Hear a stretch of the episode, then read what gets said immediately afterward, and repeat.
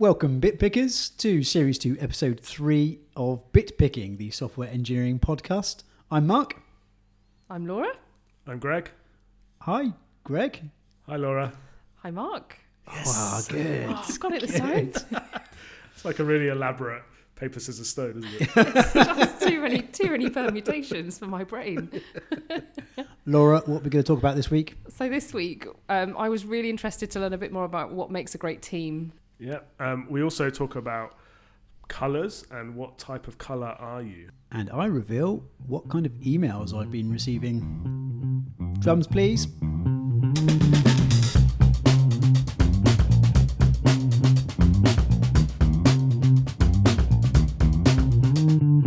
So I want to talk about what makes a great team. Maybe in particular how different parts of the team work together or collaborate. So UX and dev and design. How how do we get them all collaborating? How do we um, find the best people for those roles as well? What what sort of stage of the team formation is this? Is this from scratch, like you've In- just started a business and you're going from nothing, or are you are you thinking about um, that you've already got multiple teams, but you want them to work more effectively? I suppose for me, it's been because I've worked in lots of different settings and it's never quite been perfect or, you know, not even near. So it's just interesting. So at the moment, I don't work with a dev team, I work with external dev teams perhaps. But, ha- you know, in house, how do you make it work? Because I've worked with in house dev teams and it's always been a bit like the research has been behind and it's kind of, yeah, how does, how does that work? In, you know, where you've worked. Uh, the other angle to consider on that is uh, what is a team? Yes. Because when we, you know, when you first mentioned about teams, I'm thinking like a development team. But clearly, you know, as you start talking there, you're saying, well, there's There's the team is UX and it's you know UI design and it's a product owner and it's all these kind of other things that Mm. that go with it. So, uh, can we even nail down what a team is or should be? It's a very fluid thing, isn't it, these days? Well, where, let's start with where you currently work. What what situations are you in? So I'll describe mine first then. So we have a dev team um, that is split into three other teams. You're right, Mark. Everything is a team. So we, what, what level of team are we talking about? Um, and then they're they're basically around. Um, I want to say specialism, but it's probably more focus because a lot of the developers could move around the teams. So we have an apps team, we have a firmware team, and then we have um, like a uh, an ARM team, so like an embedded team as well. Although actually I've described that sort of wrong. The firmware and the embedded team are sort of the same, but we have a Linux side and then a silicon side. Let's call it that. You know, so there's three separate software teams. Then we have a test team. Um, actually, that's it. I, I started that like I was going to list off another ten teams. Uh, then we have a separate test team. So let's say there's four four different teams Right, that okay. operate independently. And that's just development. Yes. Ah, Yeah. Okay. So we don't call it that actually. We call it R and D. But Yeah. um, so th- so if you wanted to expand it even further, we then have the hardware side. So then we have electronics engineers, Yeah. uh, mechanical engineers, and hmm um, industrial designers. And they're all other teams as well.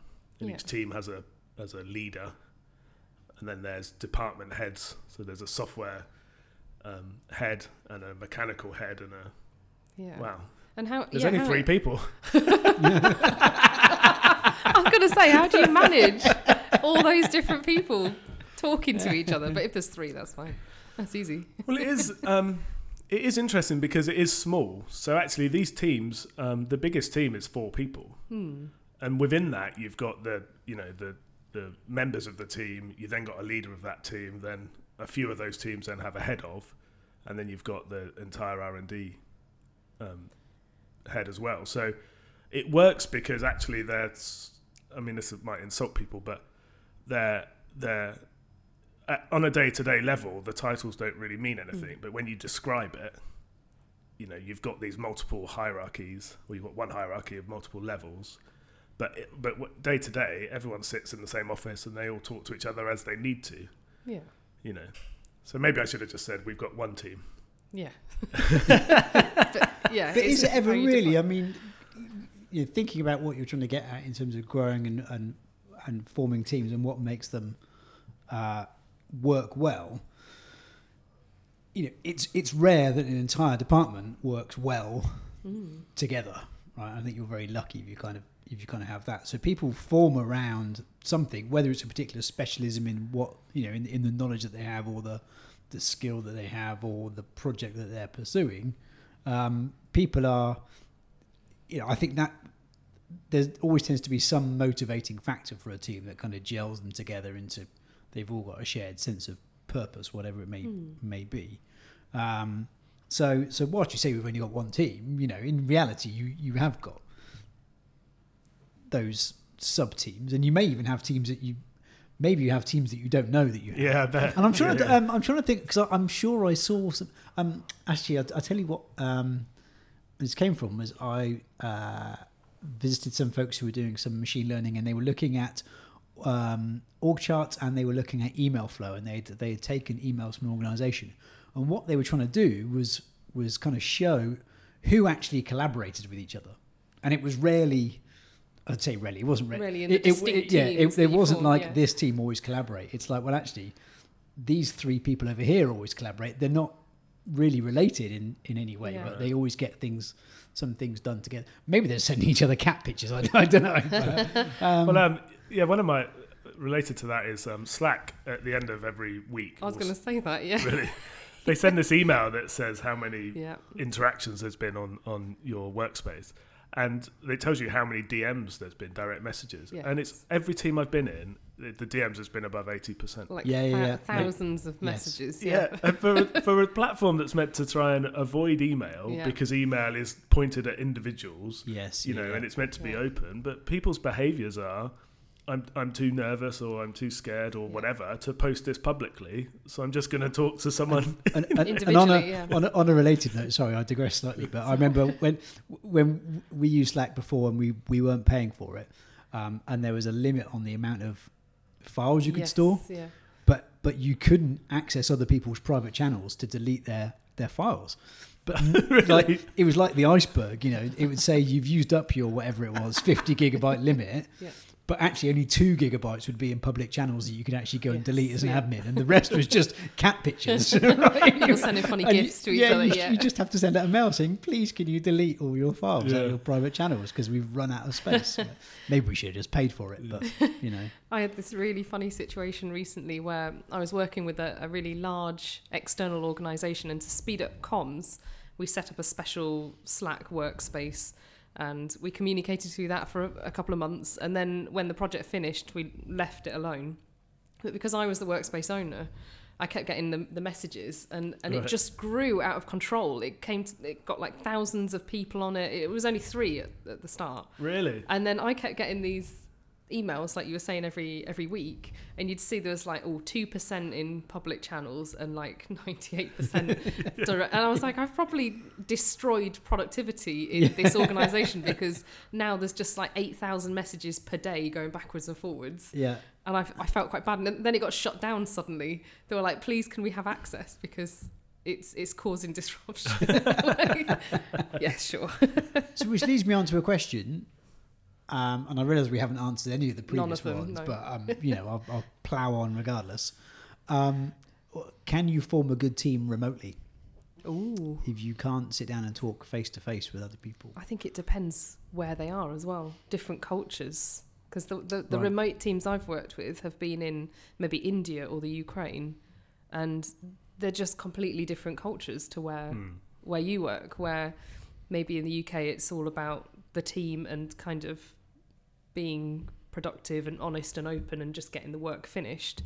In India, we found that they were a bit too afraid to, to say if there was an issue and they didn't want to disappoint people Yeah. which is fair enough. But it, it was just different. It was just hard to work with each other. I think because it was so different. We weren't used to each other. I totally agree with that. We Mm. worked with Ukraine in the past, and um, when we started, it was very much like we want you to work like us, Mm. and, it was okay. But then when I first went out to meet them and started sort of talking to them informally, you know, it Mm. wasn't like a review, but you start observing how they really want to act. And one of the big takeaways I took was they prefer to respond to things in text Mm. because English isn't their native language. Yes, yeah. So whereas we're always like, jump on a call, talk about it in the corridor, or you know, go out for dinner and sort it out. You know, they didn't like that at all because they wanted to be able to um, read it and then think about it and formulate a response.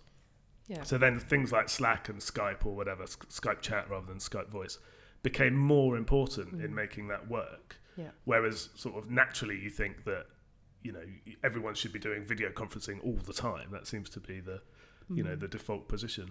Um, but we learned actually no, you're right. Culturally, It's and quite that's not hard. even necessarily a culture thing. That's just because English wasn't their first language, Yes, so it's you hard, had to isn't it? accommodate. You yeah. know, No one wants to be on the back foot when they're working, do they? They want to be, yeah, in control, I suppose. Yeah. What do you think are the attributes of good teams that you've seen? Hmm. the silence is. Yeah, but not all at once now. not all at once. So let well let me. I let, think they're let- friends let- a yeah. lot of the time. They, they tend to be good friends. I, th- I think I think that's true. I think um, yeah, the the people in good teams have, have got on personally. They've they've had some similarities personally. I don't know. You know, we all like to claim diversity is a, is a wonderful thing, and of course you need diversity in your organisation. But undoubtedly, Mm. where people have formed good teams, it's because they've they've got some kind of um, uh, commonality that goes beyond just Yeah. the work that they're doing, Mm. right? And I think that helps people form a good a good relationship and a, a, an ability to you know talk openly with each other. Which I think that's important in a team. I Mm, think the ability to to talk openly um, and be able to tell people when they're you know not pulling their weight or Mm.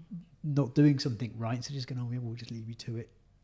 You know, I think you you need that in a team. Yeah, that's not Um, kind. But how is do you? it? I mean, I don't- that's that's the sort of thing that you can never disagree with. You can like nobody could come back and say no. I want my my team to keep everything to themselves and all that kind of stuff. But how do you actually make that happen? Because that's that is more about the individual, isn't it? About how the the individual's personality and how they um, could handle those situations. You know, how can they?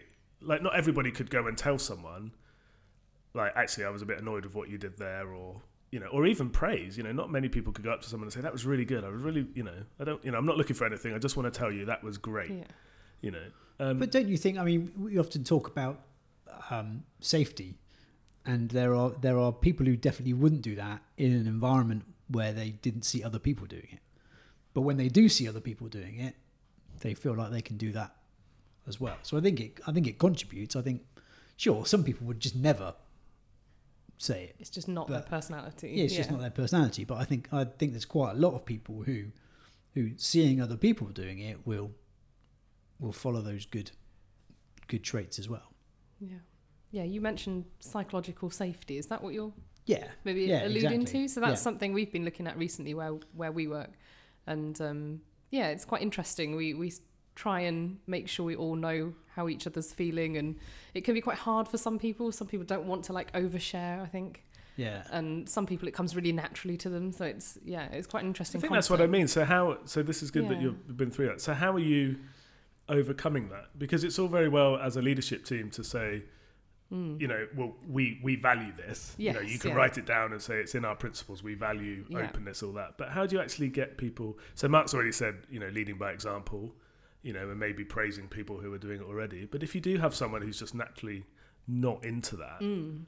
Yeah. you know, is it actually worse to sort of try and force them into it? Because then you're moving them into an uncomfortable position Yeah.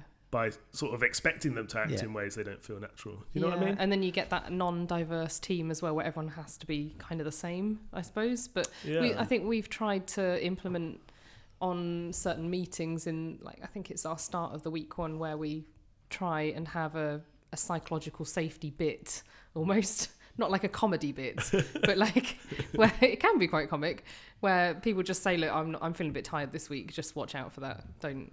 Don't piss me off, basically. Don't come close. Or, you know, I'm feeling really great this week. You know, it's, it's awesome. Everything's cool. Um, so, yeah, or I've got a really busy week coming up. Um, just be mindful of that. So, we, we try and do that.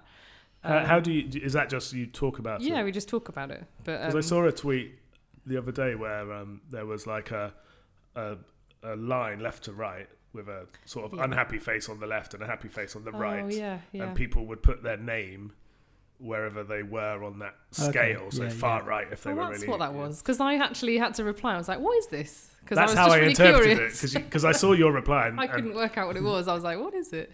Um, Um, but I thought that was yeah. really good. I, I, re- I think, I mean, I've never ever done that with any of my teams, but I think that's really a good thing to do. We used to do it in retros, I think. Yeah, so right. in a retro, yeah. how did you, you know, how did you feel about the week as a, you Yeah. know, represent yourself as a smiley face? But doing it forward looking would be quite cool to the team. So you could say like, oh, yeah. oh, look, I'm feeling a bit, you know, worried about what's coming up, maybe, or yeah, yeah.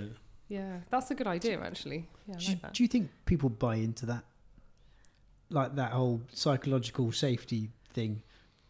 Do you see people being cynical about It's yeah. I've about that? That's been my experience. There will be some people who go, oh, I, I kind of understand this, and I, I'll do it, and there'll be people like, I've no idea why we're it's why we're bothering with this. it's definitely something crap. that comes easier to some people than others. Yeah. I mean, I'd say I'm quite cynical, and I can see the science behind it, but it has to be implemented correctly to get a team that all you know trust each other and open and you know don't worry about failing. You know, because I think that's um, the main thing it's about, isn't it? Is not being worried to fail um, and get things wrong. So yeah, I think you could argue that most of these things are like that. In that there's always someone on the team yeah. who, you know, has that attitude like, oh, why do we need this? We're all right. as But we does it are." weed Yeah. them Yeah. ones out? Is this part of building a great team? Is that is that how it weeds out the people who don't fit? Well, I, was- I was going to ask the other question, uh, or the opposite question, which is, do you need those kind of people to help build a great team? Yeah, to Oh, the sacrificial lamb. the devil's advocate. The guy we yeah. can all blame. Uh, well, uh, it's it's interesting because um, Mark and I have been on a team where this actually happened, where we went through a, a process of building a team charter. Um, so we all got in a room and we spoke about our feelings and all of that. Um, but the goal at the end was to um, to write up some of the um, sort of rules or principles that we as a team uh, would um, adhere to. And we got all the way to the end and we had it all written on a whiteboard. And then someone in the team said, well, uh, I mean, we've had a lovely day, but this is all a load of crap, isn't it? Yeah. You know, no, no one's going to follow this. And I mean, and there was what twenty people in the room, Yeah, so no, yeah. maybe not that much. But you know, you're like, what do you do now? Someone's just dismissed the entire day. Yeah, gone against the charter, Yeah. probably. yeah, yeah. or were they just being really honest? Rule actually, number six, I think you'll find. But it was. re- I remember just thinking, this is really hard Ooh, because yeah. some people on the team are going to respond to that in a sense of, well, if they're saying that, then you know, I'm going to attach myself to that as well. Yeah. So then I was like, shit, right, we've got to save this. I mean, these are literally Mm. things I was thinking, like, how are we going to pull ourselves out of that? I can't actually remember what we did. I think we just ended the meeting and spoke to him Just bundled them into a van. yeah. never saw, never seen again. But, you know, it was so, it was so disheartening that, Yeah. you know, you had that at the end. I think I've had that before Do- in a previous team. Yeah, sim- similar sort of thing. Yeah. Do you think that person could have built a good team? I remember describing them as an anti-leader Yeah. um, afterwards, and th- this is um, this is a real concept of somebody who has all the traits of a leader. So you you look at them and you think, right, this person is amazing. They're really going to drive us forward. But actually, they use all of that um, those skills for bad, and they they drive you into places that you don't really want to go, such as like that, you know. Um, so no, I don't think. I can't remember what your question was, but I, Could they build a great team? No. And even if that team is not shaped in our image and what we think is a good team, could they have built a good team? That would be interesting to to understand. I mean, I, I think, I mean, we- we maybe get a bit personal now. I think they were just in the wrong team at that time. You know, like every team goes through some kind of journey, you know, and Mm. and um, I, I guess as an individual, you have to say, well, what sort of team do I want to join? Yeah. You know, and then look for that. And I think in that situation, he just was on the wrong team, Yeah. you know, and he was a, in a different part of the journey. So, um, yeah. Sometimes they strengthen the rest of the team though, because they're quite a good reference point for what you don't want to be, in a way. I don't know if that makes sense, but in a way, you can get these teams where they all sort of drink the Kool Aid and they get a little bit too cultish, and it, maybe they're they're like the grounding factor. I don't know. Maybe it's too extreme with that person, but it can be hard when you've got Uh. this someone who's like ultra skilled, really good at the role, but they're just the personality fit is kind of wrong. I mean, that sounds like that sort of scenario, maybe. Maybe. I mean, it was a long time ago, so my memory is fuzzy. You've reminded me of what they do at Nokia, though, Yeah. um, which I heard about. I've not been part of, which was, I, I, I think, in response to teams getting a bit sort of um, stuck in their ways and that kind of thing. So they would change um, leaders around every six Mm. months. So they would, you know, just Mix it up. Wow. Mm-hmm. Um, I, I don't really know the details, but conceptually, it was just at the end of six months, you went and led another team. You know, and it could be something completely different in a different part of the business. I wonder how you bond, like with the. How do you, yeah, how do you bond with the Yeah, team you're leading? How did That's it turn out? Do you know? Uh, well, Nokia aren't around anymore. Good point. Nobody talks about the Nokia way. you know? Well, it's, and, and, and that's a coming. good Up, that's coming. I think to a core part of what I think makes a team, which is which is a that you've you've got a shared vision for where you're going and what you're trying to achieve, but B is uh, a shared experience. So that you you know, and you you may start off with no shared experience, but but a new leader coming into a team that already has a shared experience that doesn't doesn't share that, you know, how easily can you become a good leader? You know, if, if other people have these these things that have happened, this knowledge that they have um, about what they're doing, uh, you know, and even down to the the anecdotes of you know, remember that time when someone did this, and, Mm. and you come in and you've got no No knowledge of idea, that, no yeah. understanding. You Mm. know, I think I think that makes it quite difficult. Having said that, I think you know clearly people do uh, become good leaders, you know, all the time. You know, of teams that they haven't necessarily led from the beginning. Mm. Um, Yeah, I think there's. the I think being a leader. One one thing I think is still not really settled, but you know, being a leader is a job in itself. It, you know, I, I, I, it's not just that you're you're the best at the th- team that you're managing. You know what I mean? It's Like- wider, yeah. Yeah, like like I I I mean I'm, I'm hesitating because I haven't really formulated the thought properly. But I think there is a like a skill of being a good leader, and that and if you're really good at that, you could go into any team, irrespective of who was on the team and what they were doing, and be good at it. yeah, You know, that's So regardless of subject matter or you know type of industry, it's just about the people I think so. and knowing how they work. I think so Yeah. because as you sort of, I don't like saying up, but that's how people recognise it. As you move up an organisation Mm.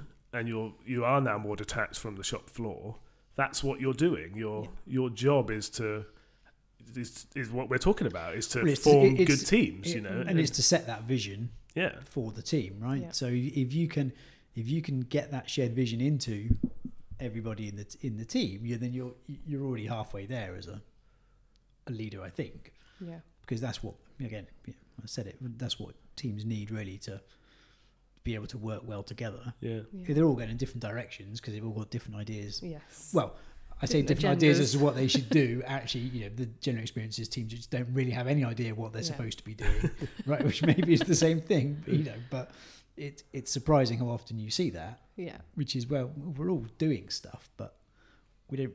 We're not quite sure why we're doing it or where we're going to get to. Yes. You know, Yeah. If we're just a little busy, then we're, we're all We'll be okay. Yeah, Yeah. yeah. And they all have their own personal agendas, their own specific likes and dislikes, what they want to be working on. But yeah, so that can be a problem too, I Yeah. guess. But Yeah, you, I- s- yeah. Sorry, go on. Well, I was I was just thinking there what Mark said about um, the shared vision because when I described the team I'm on at the beginning, you know, it was lots of little teams Mm. But we all work together really well. And I was sort of thinking, well, why is that? And I think one of the things is that people want to be associated with, um, I call it a tribe, you know, and I think about football, you know, and how people get, you know, they associate with a team and then Mm. it's, you know, like that's, that's part of their identity. And I think the same thing's true at work. So the concept of there's just one team, I think is hard for people. So that's why they say, right, well, I'm part of the test team or I'm part of the firmware team or whatever even when in reality that you know that doesn't really mean anything. But i think that's what people people like. So you can say right well this is this is your mission. You know if if you're part of the test team this is what you're doing and this is where we're going. And i think people want to get behind that. So yeah i think it's really important Mm. um, that you set set a vision so that people can get behind it Mm. you know Have you ever had the situation where there's like rivalries between different teams, like test or QA teams and dev teams? Have you ever had where? Um, I think I think everyone's got a rivalry between test and dev, but funny enough, um, I, I am aware of a Not team. if you ain't got testers. True, Ah, yes, ah. True. Tune in next week. um, but I, I am aware of um, a company that has two dev teams that appear to be quite highly competitive, and one of them I think is clearly the better team, um, and I think that's causing a bit of trouble because if you're in the wrong, if you're in the the other team, Yeah. you know you just feel jealous of the of the Mm. first one, and I think you know. Or maybe that's interesting to talk about. If you're in a Mm. big organization, Hmm. you know, like a JP Morgan or a Cisco or something like that, and you've got loads of separate teams, sounds and you're on the one that's considered the crap one, and there's another team that's, you know, as as as a department head, how do you? Yeah, how do you resolve that? How do you? Yeah, well, and it, it- I suppose is is it worth your while keeping that situation or mixing it up? You know, kind of regression to the mean. You know, one of the things we used, Yeah, we used to do yeah. was, was was move people around teams, right? So we would have teams of six or seven, but every couple of months we'd take a couple from one team and put them in another team and, and swap them around. Um, and I think that was that was a, a good thing to Mm. do because yeah, because what you can't have is a team kind of festering over here It's no and use. forever thinking, well, I, I want to be in be in that team. You got to give you you you've a got to give those people the opportunity, you know. But b, I think you're if you just let these guys wither, you've lost half your, your Mm. team just from a Mm. motivational perspective. You're just not getting productivity out of them. So it's probably worth your while to But then on the other know, I hand, if you if you got a really high performing team, and and then you you know you're risking that by moving the people around. yeah, chuck a at, few at the rubbish point people. they're at, yeah.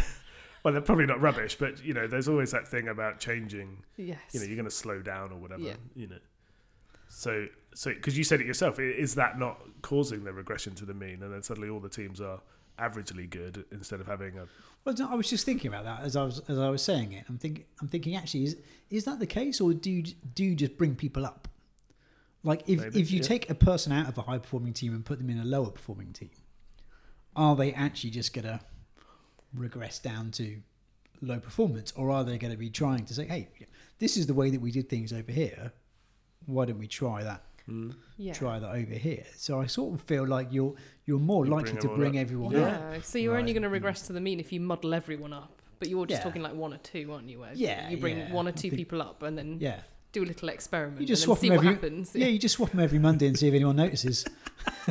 but you've also got the motivation of that individual the high performer the hypo Yeah. uh, and they're suddenly now on a team that's underperforming and how are they going to feel about that Mm. if you move them around Don't, don't you sell it as a challenge? Is a development goal. or you're sacked. yeah. mentor, mentor this team. true yeah could frame it like that Good. solved all the hypos have to Case, case turn closed. into coaches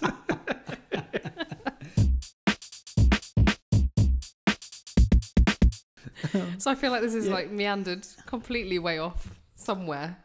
So, uh, well, what I wanted to get on because you, you talked about growing teams as well. Yes, yeah. So, how do you uh, how do you grow these teams? You know, how do, particularly thinking about how do you you know we've talked about types of people Mm. and inevitably if you want to grow a team you're hiring someone you have limited sight of their skills or their temperament or Mm. you know whatever that, that their attitude um, so you always have a risk of destabilizing that what what if you hire that person who is just gonna they were great in the interview but actually once they're in the job they're just gonna you know shout everything Mm. down and tell you it's not worth it um, you know, can you grow teams? Can you grow teams quickly? You know, I've been in a couple of situations of we just need to grow this team as quick Mm. as we can. We need another twenty people. oh so you're specifically talking about this is you don't mean personal growth at the moment you mean No, The- I the mean size physical team. bums on Size. Right, seats. okay. Yeah, yes, yeah. I'm interested in that definitely to know how you did that. So where I work is fairly small, um, and looking to grow. But where do you start with that? Where where do you, yeah, how do you choose which roles LinkedIn. to fill? Yeah, Yeah. how do you get- Which, by the way, in a previous episode, I said how they keep getting me back in the app with the yeah, so the notifications. notification. So there is a way you can stop them, and now I've got new notifications. It notified me the other day that someone had just started a course.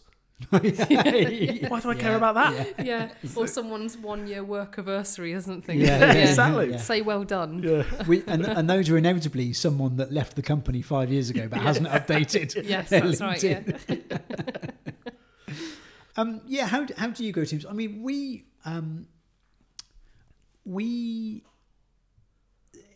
you know, in the situations I've been in, I, I'm I I'm very cautious about hiring, and I'm very cynical about suddenly dumping people. You know, the the sort of uh, mythical man month problem. Hmm. Um, you know, we need to get this thing done in six months. If we just go and hire another six developers, it'll all be done. Yeah. I, you know, I really don't think that's the case.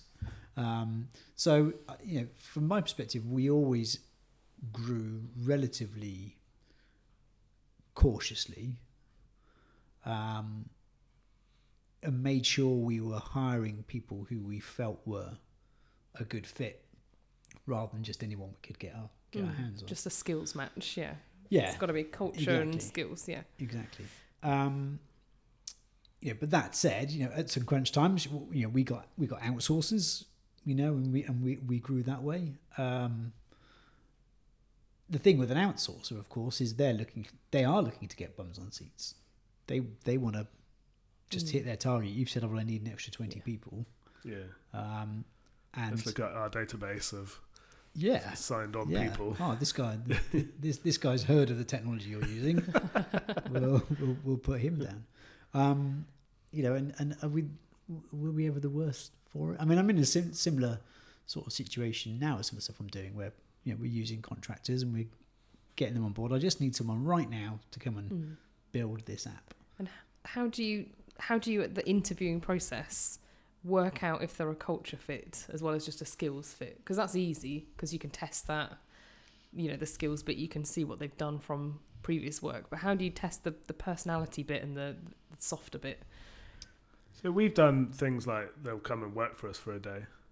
Ah, Um, maybe not a full Okay. day, but they'll come in for a longer period of Yeah. time, and then they'll sit with the team and Mm. work on a task that the team is doing. So not a contrived, Mm.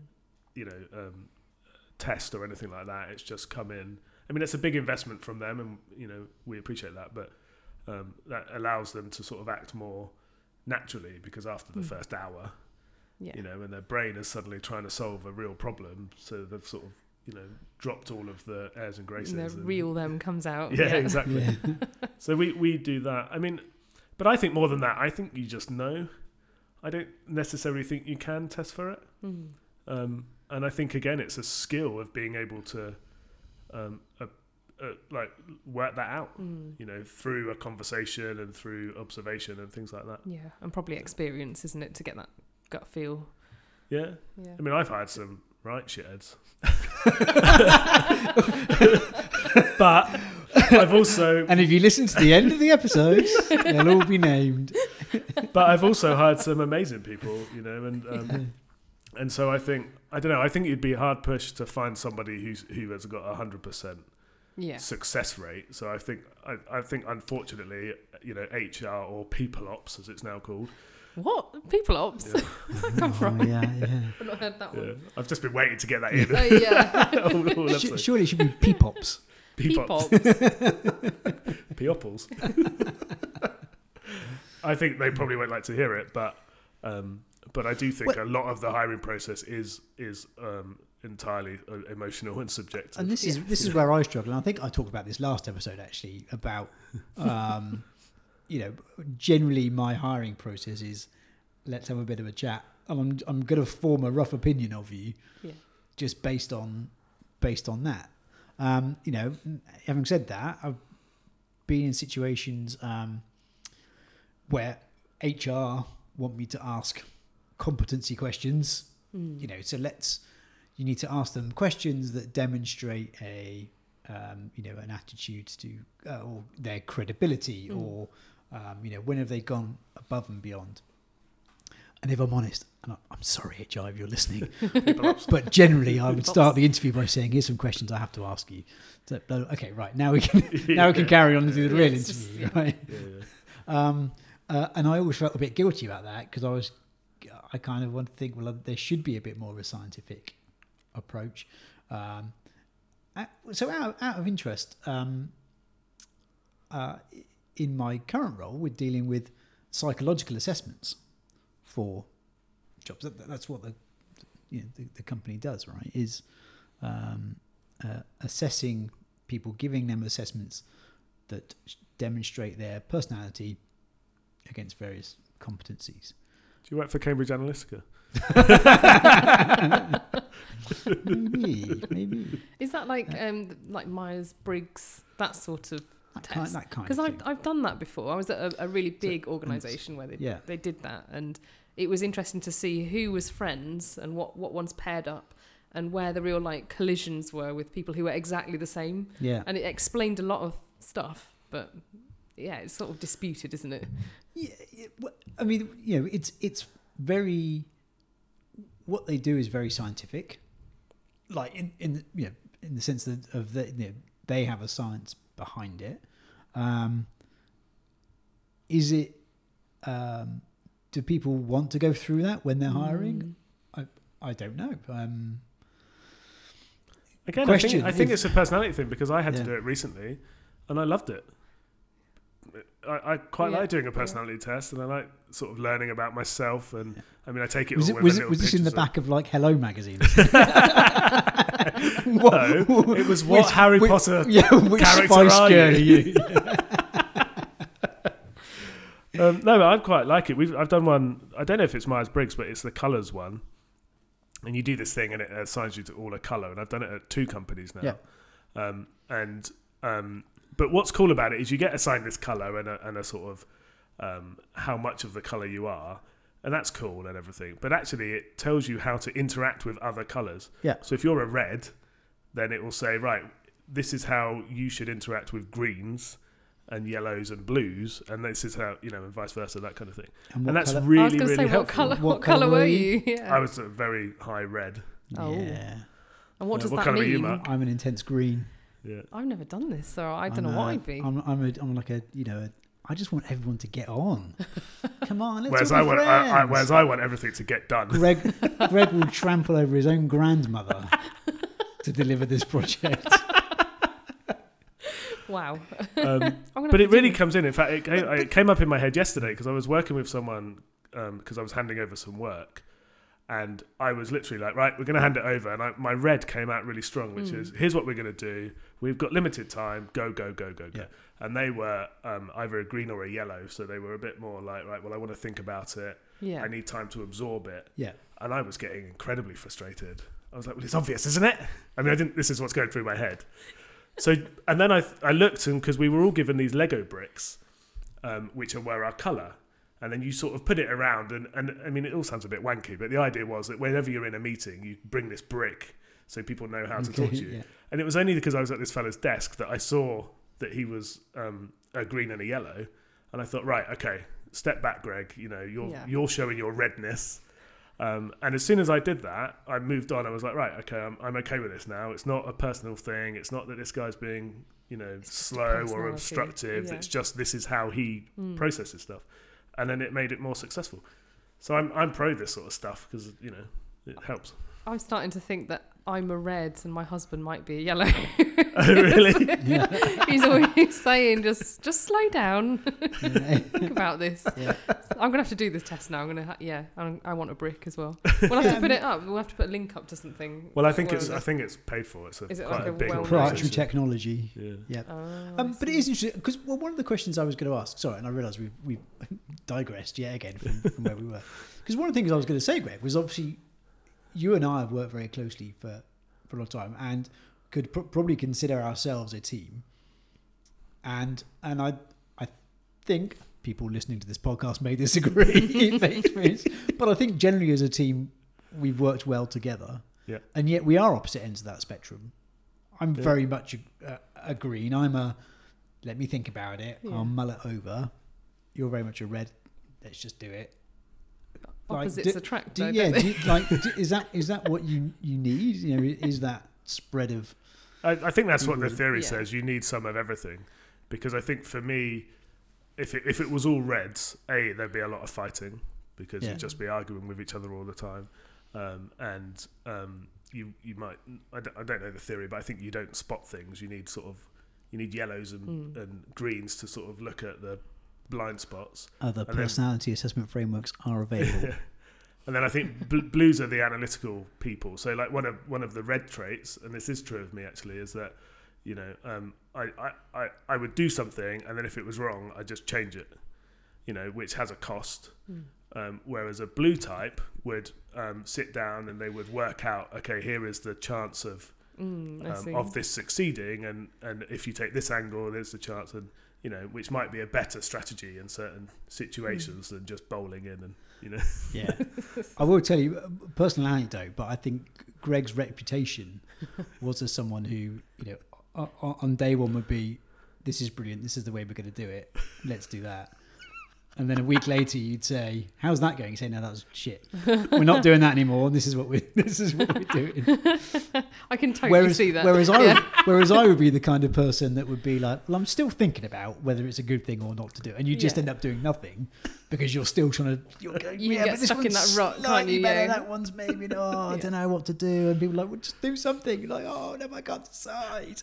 I can't the, the, decide. the other interesting thing, it's funny you say that because the other interesting thing about this theory is you have two personalities. So we're talking entirely here about your work personality. Mhm. So at work, I'm a very strong red, and Mark's saying he's a green. It's entirely possible that when you're not at work, you have an entirely different Yeah. colour. Now I happen not to. That's I'm, true, I'm that- red, red, meaning uh, all situations I'm red. but Yeah, that are was true for me as well. green, green. I'm yeah, I'm totally transparent. I hide nothing. But there can be people who are really strong at work, Mm. like st- st- uh, strong. They're really um, high red at work, but they might be blue at home. Quite passive at And, home. and one thing about that, which is a worry, is that that means that at, at some point, either at home or work, they're not acting naturally. Mm. They are forcing a behaviour that they feel they have to portray, and that can lead to high levels of stress. So, as a management team, if you know that, and so you do this assessment, and you've got a member of staff who is acting Mm. um, uh, unnaturally at work, then you might want to look and say, right, well, this might cause you workplace stress, so we're going to move you into a different Yeah. role, or we're Mm. going to help you out on that kind of stuff. Well, so here's something interesting, um, uh, and it it might actually tie it back to what we were talking about in the first place. What were we talking Uh, about in the first place? it doesn't I really have matter. no idea. anymore. It seems like three hours ago. But when uh, when when I went through that exercise, uh, the the first thing that you did, you know, they kind of explained these colours, and the first thing they did was got everybody in the room to kind of rate other people as to where they thought other people were on the scale, you know, Mm. without any prior knowledge. And the people in the room were not necessarily people that had worked together. There was some that were part of my team, Yeah. some other people that I'd never never met before, um, uh, and a lot of people put me as a red. But in reality, I I haven't really got any red Mm. traits at all.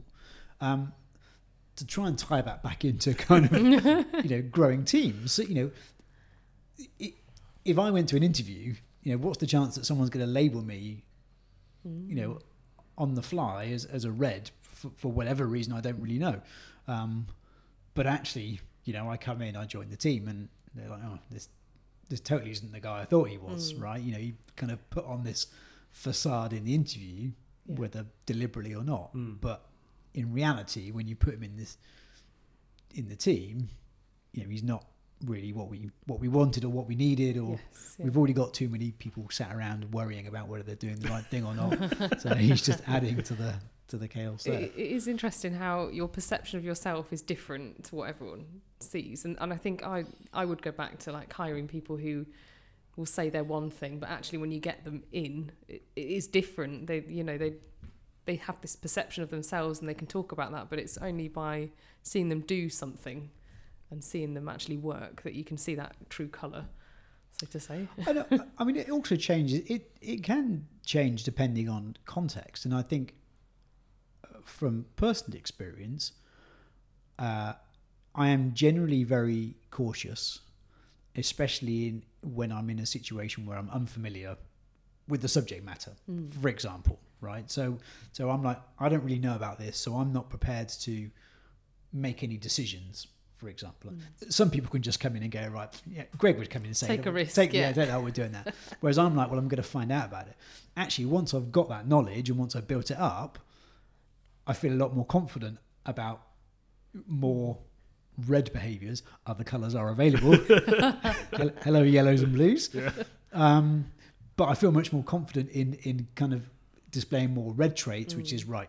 Now I know I'm. I can say to you, this is the way that we're going to go, Yeah. and this is what we're going to do, and how we're going to achieve this goal. So I think, yeah, it, it's very simplistic, isn't it, to put people in in these. But it's funny how it uh, how it does work because I'm just thinking, well, why don't you just hire them? Because if they don't work out, you can just unhire them politely. You know what I mean? I'm just, which is terrible. That's exactly what went through my head. That's a very red Yeah. thing to say. isn't yeah. Unhire. I'm sorry, you're unhired. But but to put that into a more um, constructive thought, you know, it is quite a big investment because when you move jobs and when you're growing a Mm. team and you've brought someone in, you know, I feel like as an employer you have a responsibility.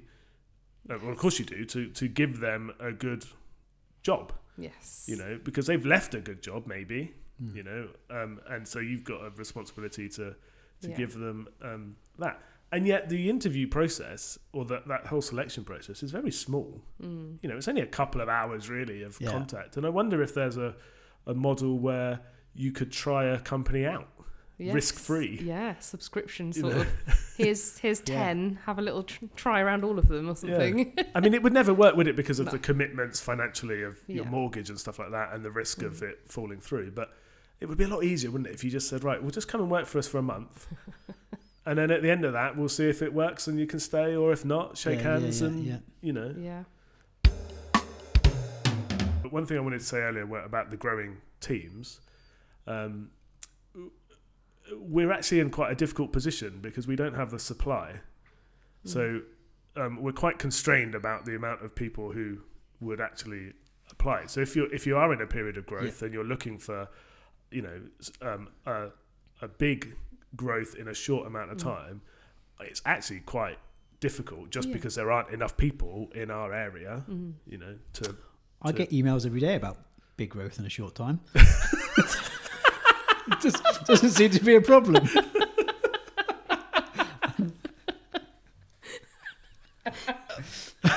Oh, we've lost it. I don't know what to do with this. I don't know where to You go don't know what to from do there. with But on a, but on a serious on a, on a serious note, on a serious note, um, uh, uh, yeah, I, guess th- there's what's the point at which you have to trade off. There's the um, they, they call it like the marriage problem, don't they? Like there's you know the sort of mathematical problem of when are you maximizing your your chances, right? So, you know, I'm going to marry someone. How many partners do I go through? Because potentially I could marry the first one I meet, but there, maybe there's someone better later. Are you sure you're not a blue? It- Does your wife listen to this Yeah, podcast yeah. as well? Thank you, Is that the selection When- when process you went she'll, through? she'll never know. Yeah. I rolled the dice. Oh, okay, go on then. Um, but yeah, but at some point you kind of go, well, do I take this one because it's the best I've twist. got right now? Stick or twist, yeah. Or do I gamble on the fact that there's someone better Mm. Um, coming down the?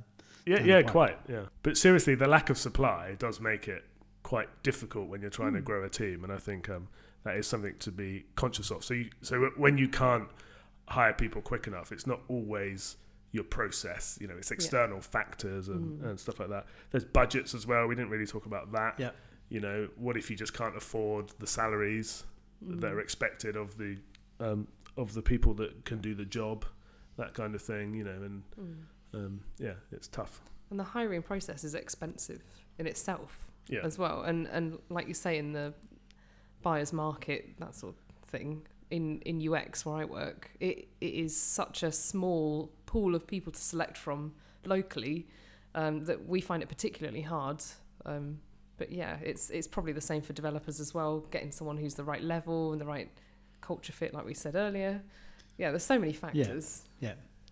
And there is, you know, there's always, there's always a pressure on to hire.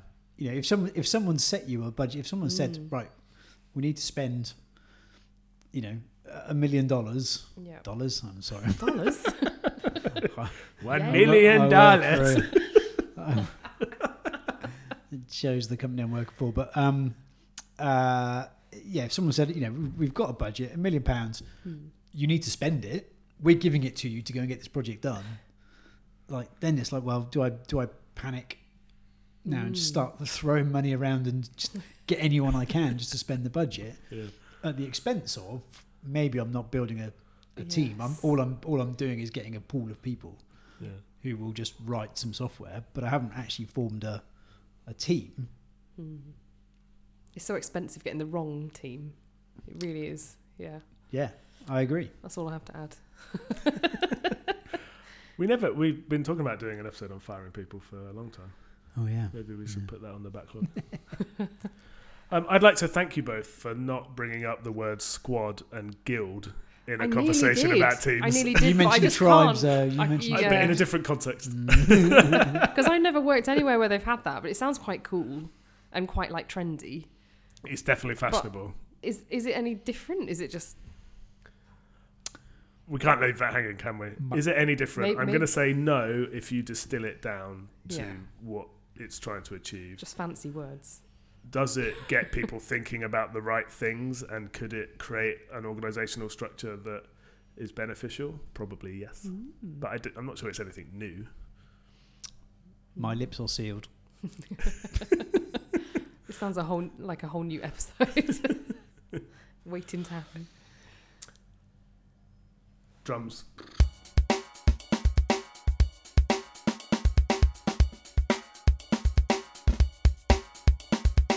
All right, so it's the end of another episode. We rambled on yet again. what are your takeaways from that? Mine, mine is um, that it's tough. There are uh, lots of strategies you can take to build good teams, and personally, I think that means that some people are good at doing that and some people aren't. Um, and therefore, if you are a company worrying about this type of thing, you need to find people who are good at building teams versus people who are good at doing Hmm. PHP. Yeah. There's a difference between like management and leadership as well, isn't there? It's like understanding the people that you have in your team and being able to not just see them as a resource, but people that aren't acting in isolation. They all interact together. You know, it's Yeah. not just a, a, a singular Yeah. entity. Because for me, it is all about the vision. It's all about having a Yeah. shared vision, and I think good leaders set the vision, and a and a team that has a a solid vision will Mm. do the right thing. We should acknowledge, though, you know, um, we sort of talked about this. There are some people for whom that's just not really a a concern. They do just want to get stuff Mm. They just turn up. They're done. Just, yeah, they job's ju- a job. They've got yeah. a project. I need to get this thing done. Yeah. Right. I don't need everyone to come together and and you know work as a team to pull together and you know and all that kind of stuff. Um, uh, so by all means, feel free to ignore everything that we've said. No, but, But- I think but- that's but what I'm saying. A, a- a good as a leader would see that, wouldn't Yes, they? they'd Yes. And they'd that, say, yeah. right, that person may not be, you know, giving it all the buzzwords, but they have a valuable place, and I know Mm. that they're, you know, Yeah, and I certainly think you know if if you want any long term strategy, it has to be around building a team that has that vision and are willing to to share that those that skills and knowledge and understanding with each other, rather than just you know a bunch of people that are going to sit down and write code or do what, what's the, what's the kind of word for doing UX? research. Yeah, Maybe doing the research. Or, yeah. I just, you know, build the UX. Just, I stick some on. right, We've got right. a box of UX. sticking. And um, gluing. you can plug it in sometimes as well. Yeah. Charge it up. Yeah. All right, I think we should stop there. Um, if you do have any feedback uh, for us, or if you'd like to talk about uh, your experience of working on teams and what's good teams or bad teams, we are on Twitter at bitpicking. You were going to join in then, Greg. well, because in a previous episode we did it in unison. Let's do it in unison. Ready? One, two, three. At bit picking. we said it sounded like a Like cult a then as well. yeah. Yeah. Until next time. Thanks, Greg. Thanks, Laura. Thanks. Both Have you? Ah, you haven't got this. Cue the drums.